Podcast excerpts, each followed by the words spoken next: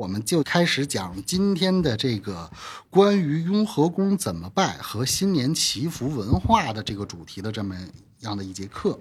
啊，首先呢，我们要是我们来在讲雍和宫之前的话呢，先要了解雍和宫这个寺院和其他的寺院有什么样的一个区别啊？那比如说从呃，我们现在在北京，北京现在有很多的寺院啊，潭柘寺啊、戒台寺啊、红螺寺啊等等等等啊，有说这儿灵的，有说那儿灵的，说红螺寺是求姻缘的、求子的，然后有说这个藏传佛教雍和宫很灵的，啊，各种各样的说法都有。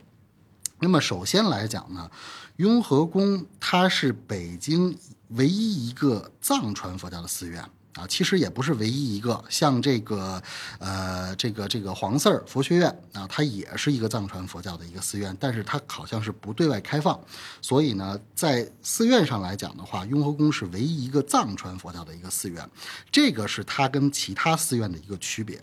那么雍和宫的第二个区别就是雍和宫背景上的区别。那么雍和宫它有一个什么样的背景？它的背景是北京唯一一个具有帝王之气的寺院，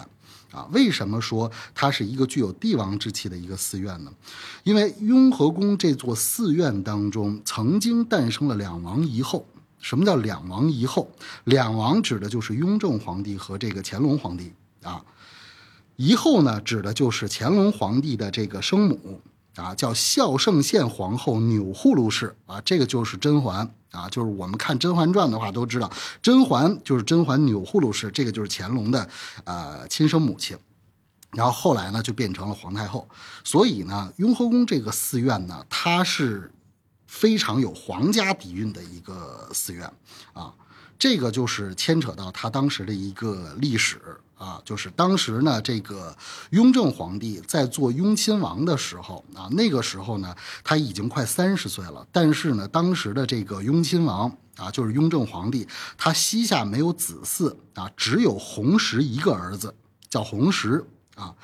那他的原配呢，就是乌拉那拉氏啊。乌拉那拉氏的话呢，他生的这个儿子，这个弘辉啊，老大弘辉已经死了，然后老二弘分也死了，老三呢弘云也已经死了啊。那么作为一个亲王啊，他没有子嗣的话，他就没有办法来争夺这个呃皇位啊，因为你没有皇储。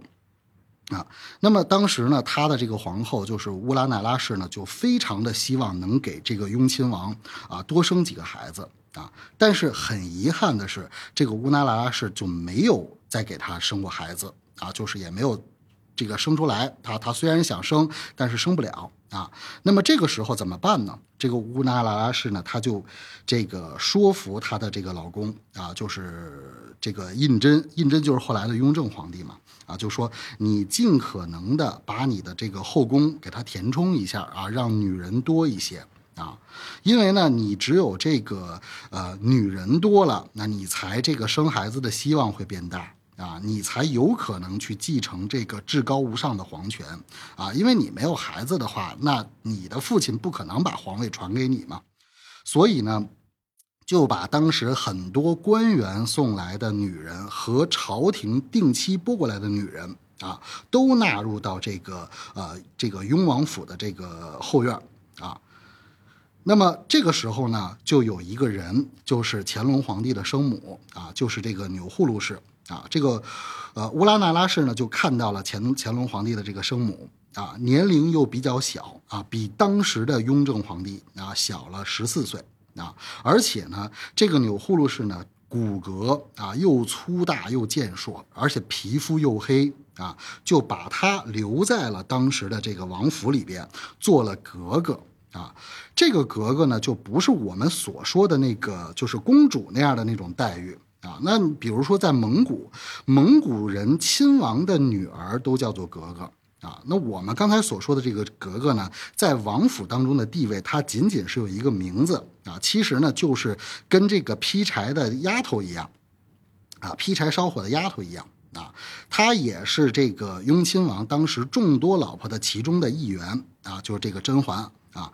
非常低级的一个格格啊，可以说就是这个烧火丫头的这样的一个概念啊，但是这个女人最终为什么她能够得走到这个至高无上的这个呃皇太后的这个地位呢？是因为呢，在这个后来这个雍亲王打仗的时候，他得了十疫，这个十疫呢，在当时的时候算是瘟疫，它的传染率是很高的。所以呢，大家都觉得这个病呢就治不好。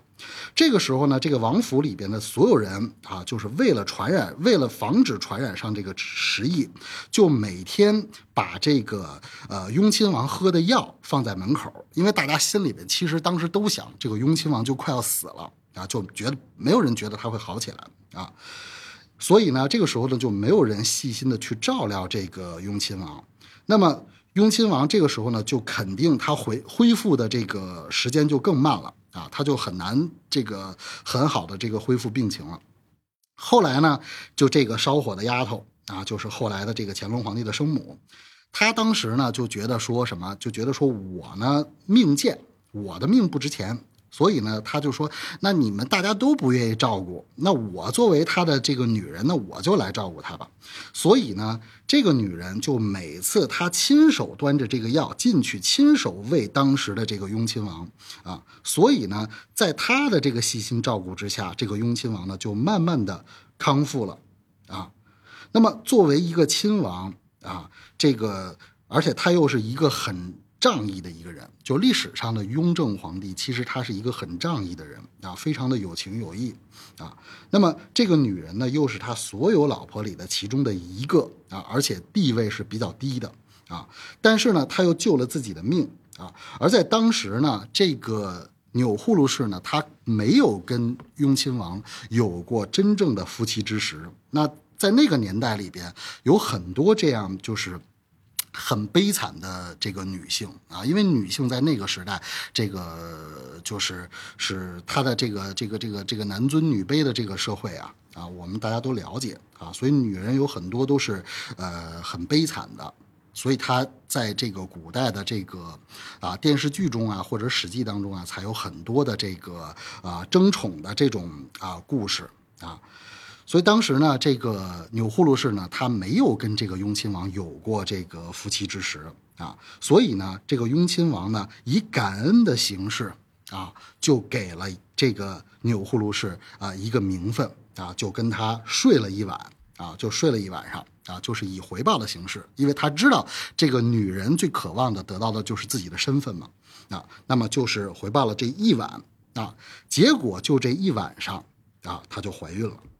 啊，也就是说，后来呢，他就生下来了这个雍亲王的第五个儿子弘历，也就是后来的这个乾隆皇帝。那么也就是说，在公元一七一一年的金秋的时候，乾隆皇帝弘历就诞生了。啊，就是乾隆皇帝就是诞生了。那他诞生的时候呢，就是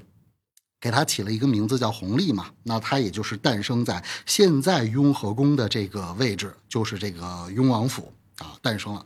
那我们如果要是说从命理的这个角度上来说呢，有很多的这个啊命理师或者是风水师都研究过这个乾隆的八字啊，就说乾隆的八字是火炼金秋啊，因为乾隆皇帝是生在金秋的啊，就是生在秋季的，生在九月份啊，九月份是酉月，所以称之为是金秋。然后呢，说这个乾隆皇帝呢，当然不知道，这个都是属于根据史料记载说乾隆皇帝的八字。字呢是丁酉日出生的啊，那他是丁火命人，所以呢叫火火炼金秋，就说这个乾隆皇帝的这个八字啊就是这样的，说这个是丁酉日啊，